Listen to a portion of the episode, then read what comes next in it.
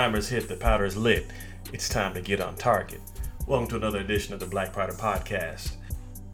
There's so many varieties of topics to talk about, ranging from the Kroger shooting that happened in Tennessee, what's gone on in Afghanistan with the weapons that have been confiscated by Al Qaeda, and a topic that I've recently thought of uh, relationship retaliation. There's so many different things I want to talk about. Even the mistakes I made whenever I first got involved in the Second Amendment community. Uh, not necessarily in the beginning, because my first purchase was a shotgun, so I obviously I couldn't carry that around back and forth. But a little bit after that, as I started to get deeper into my journey, but nonetheless, we'll probably get into that a little bit later on. I especially would like to talk about how I went about purchasing my first firearms. I know that's very crucial, especially whenever it comes to other people and their decisions as far as purchasing a rifle, a shotgun, or a handgun. It's very crucial that you're comfortable with what you purchase, but as I stated, that'll be a little bit later on down the road. And I do have a couple of guests in the future that I would like to interview on multiple different topics involving the Black Society and the Second Amendment right to bear arms community. Nonetheless, though, this one is for those of you that do have firearms already. Let's just dive straight into it. Your car is not your holster. I've seen multiple news events about this. I've heard so many people having their firearms stolen. Average person probably just throws their firearm into their car and thinks that nothing is going to happen and they possibly leave the, the door unlocked or they don't really focus on what's going on. They go into a store or they go into a house. Wherever they go, they leave their weapon out in the open, which is basically almost like the Publishers Clearinghouse event where you're giving away something for free. It's not money, but let's just say you got a couple of freedom seeds and a free handgun, rifle, shotgun, whatever. I've, actually heard of people going to the range and having someone follow them to like a gas station or an apartment or whatever, and they would leave their weapons in the car, and those people would come back and possibly find the car missing, or they would find all their weapons stripped from uh, robbers who followed them and where they're going. So it's very serious. It's very crucial. If you do have to leave your weapon in the car, I highly recommend locking them down, making it extremely difficult for somebody to take something from you. Uh, the numbers don't lie because uh, as of 2020, the loss of firearms totaled 13,173. Uh, that includes burglaries, larceny, and just general loss. Somebody lost their firearm. One thing to consider that a car and a car loan is not a great holster for any firearm. I don't care what it is. If you have to leave your car, at least consider possibly getting a biometric safe, a trunk safe, even a simple handgun safe. At least give the option to prevent theft. You can go to Harbor Freight and just like everybody else, you can even go to Amazon.com and order a basic handgun safe. It might not be the best thing in the world, but at least it keeps your firearm from being stolen instantly. Myself, I'm not gonna lie. I purchased mine off of Amazon. It was at least $30, $40. It has all the bells and whistles, but it's not exactly the most premium bells and whistles, but still, nonetheless, I can type in code to get my uh, firearm out. I can use a key to get my firearm out, and there's also a, I think it's called a, a key fob that I can wave over the, the safe and it will unlock the safe. Pros and cons of utilizing a cheap safe. Sometimes it doesn't always open. Uh, the key does work, but most recently I tried to use the key and the safe just would not lock back. I don't exactly know what that was about. At first, I thought it was the batteries, so I took the batteries out and put the batteries back in. Uh, ultimately, I left the safe alone after a while, and if I had to think back on it now that I'm talking about it, I think it was just a method to keep someone from continuing to try and open the safe up just in case you have somebody trying to steal your firearm. It's a fail-safe system where, like, let's say you have three tries to try and put the correct passcode in, or in this case, the correct code. After the third try, it locks out for maybe five minutes, 10 minutes, whatever. So, in a sense, that's kind of good, but again, it's cheap. Uh, I do believe that's what the issue was, but still, I find it weird that it could lock out with the safe open. Don't know about that one.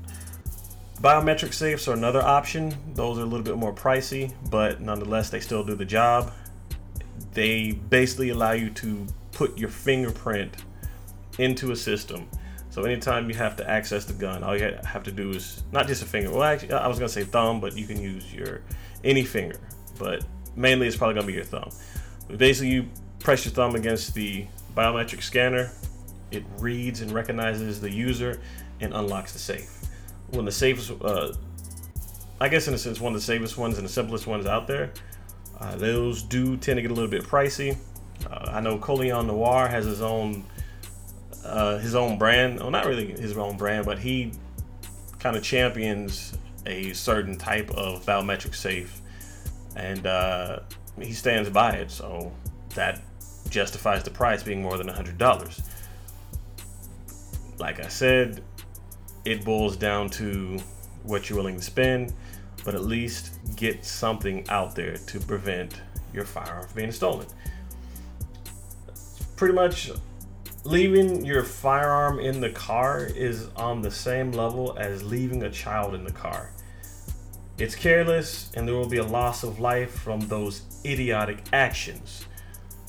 Now, I know a child is different from a firearm, but at the end of the day, whether it's past, present, or future,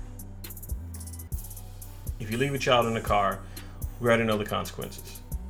And that's an idiotic thing to do.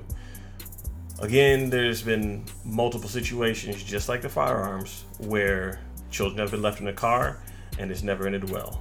It's varied from potential loss of life to children being stolen, to children being taken out of the car and left on the ground as the vehicle was stolen.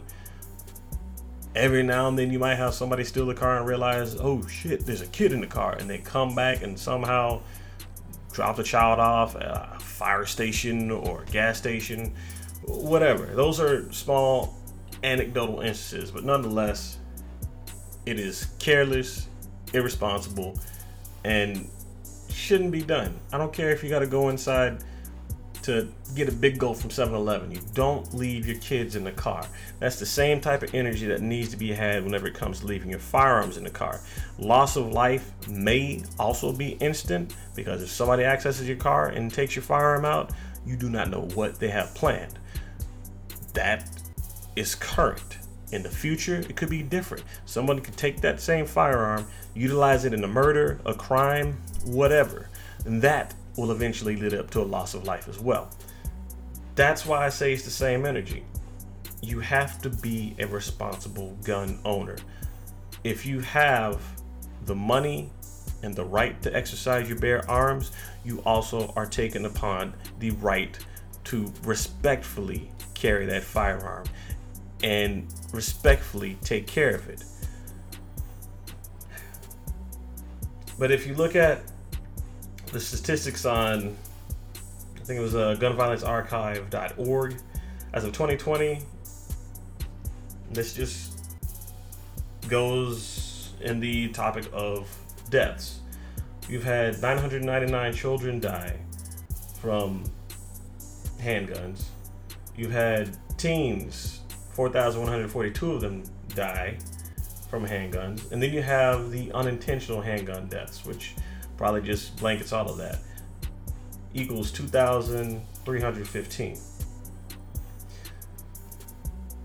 On this topic of leaving your handgun in a car, I might as well go ahead and segue into the fact that when it comes to home safety, you also need to have the same energy. You need to have a safe with a full functioning method to keep everyone out. That goes for people who do not need access to the gun, people who may come across your safe and wonder what's in the safe.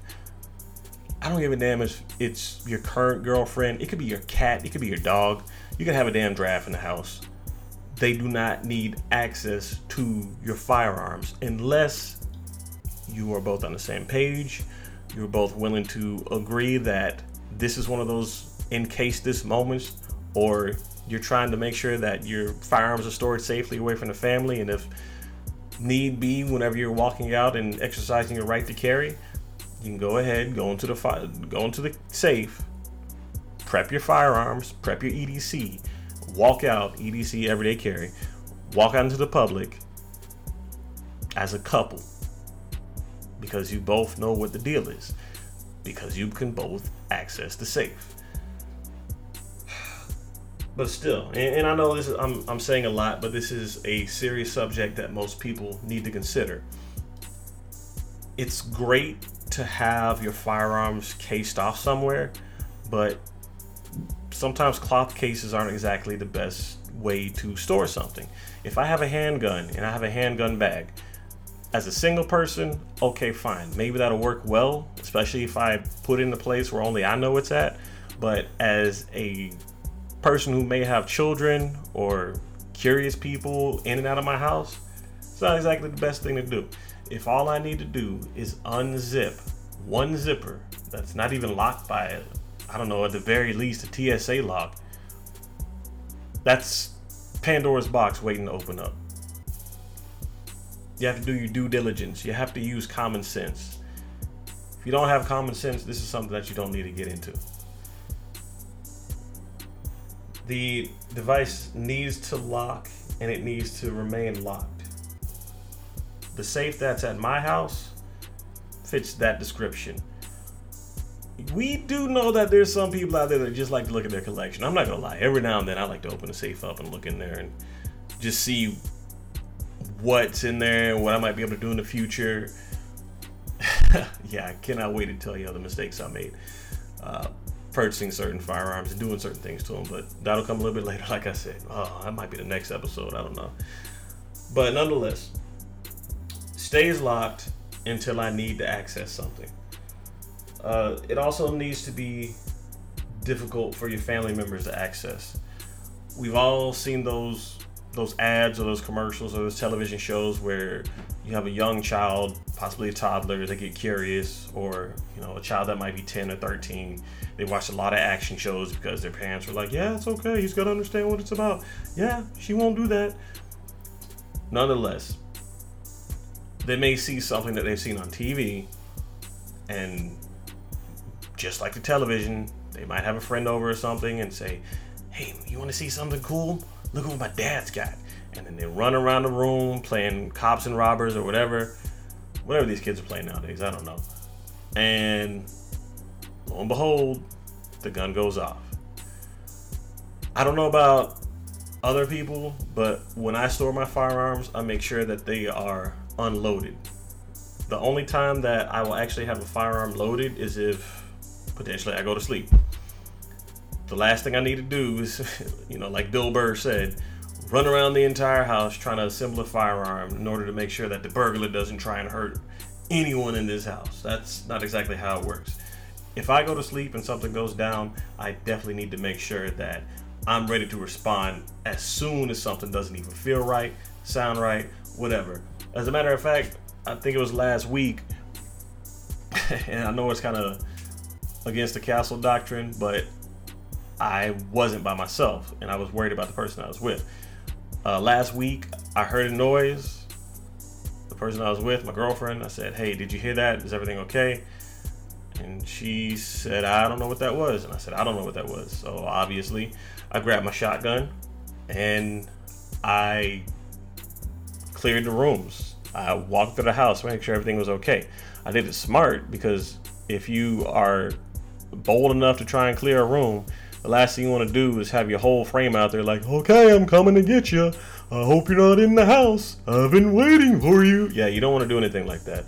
It's not going to end well. And if you are the only one that can clear the house, you don't need to be the last line of defense, especially whenever somebody else is in the house. Because if you're gone, nobody can protect them. Unless they're ready to face it, nobody can protect them. So you have to do things smart. Needs to be accessible only by those who are given access to the safe. Okay, this is one that gets a little tricky whenever it comes to families.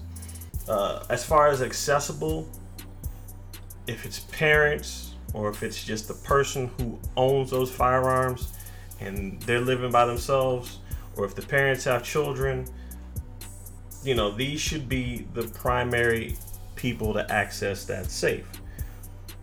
When it comes to kids, teenagers, honestly, I think it depends on the maturity level and the relationship that they have with parents. If I know that I have a troubled teen, or if my teen seems like they are a little bit more, let's just say, in a negative zone with their emotions, I I highly recommend that you consider not allowing them access to the to the safe or whatever you have your firearms in. Another thing is if you have a violent teenager or like a violent child who's old enough to realize and utilize what a firearm is, what the consequences are, how to act around it. Like I said, if they're violent, that's just negative. The last thing you want in your hands is an incident like I just mentioned above, where the children are playing with the firearm, it goes off. Now all of a sudden, at the very least, you might have a hole in the house. At the very most, you might not be able to explain what happens in the end. But regardless, I look at it like this no relationship or teaching of gun safety or repercussions equals no gun or safe access. So if you happen to have a child who's interested, not just a child, child, teenager, whatever, because I do feel personally it is a good idea to familiarize a younger child with what the device is and what it can do and how there are certain things that the device can do that cannot be taken back. But regardless, if they have an interest in said firearm, but they do not have an interest in learning the intricacies of it, the safety of it, the overall potential for harm, and the overall usage and when to use it, then they just do not need access to it. End of the day, the main thing that needs to be done as far as adhering to this lockdown protocol keeping your arms out of reach of those who do not need access to it, it boils down to the responsibility of the person who is the primary owner of those firearms, and it boils down to the respect of those firearms as well. Because firearms are, are basically like riding a horse. You think you have control over something that is unpredictable. Think about that people think that, let's say, somebody who rides a horse for the first time thinks that they can go ahead, use the use their heel, knock the horse in the ribs a couple of times in order to get him to go fast. Eventually, you keep messing around with that horse, you're gonna fall flat on your ass. But in this case, we're talking about firearms. If you disrespect firearms, consequences will happen.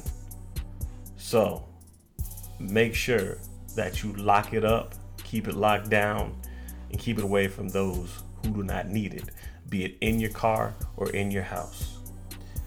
Thanks for tuning in once again. This is the Black Powder Podcast.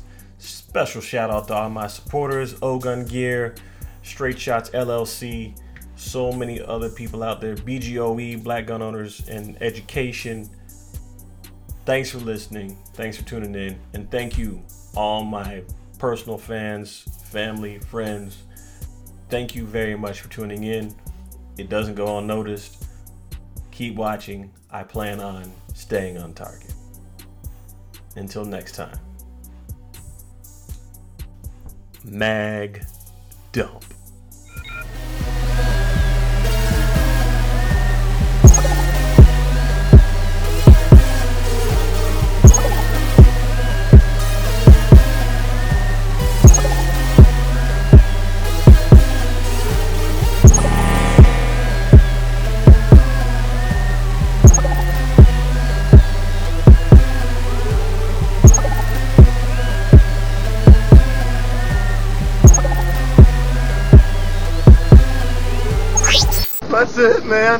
Over, man. It's game over.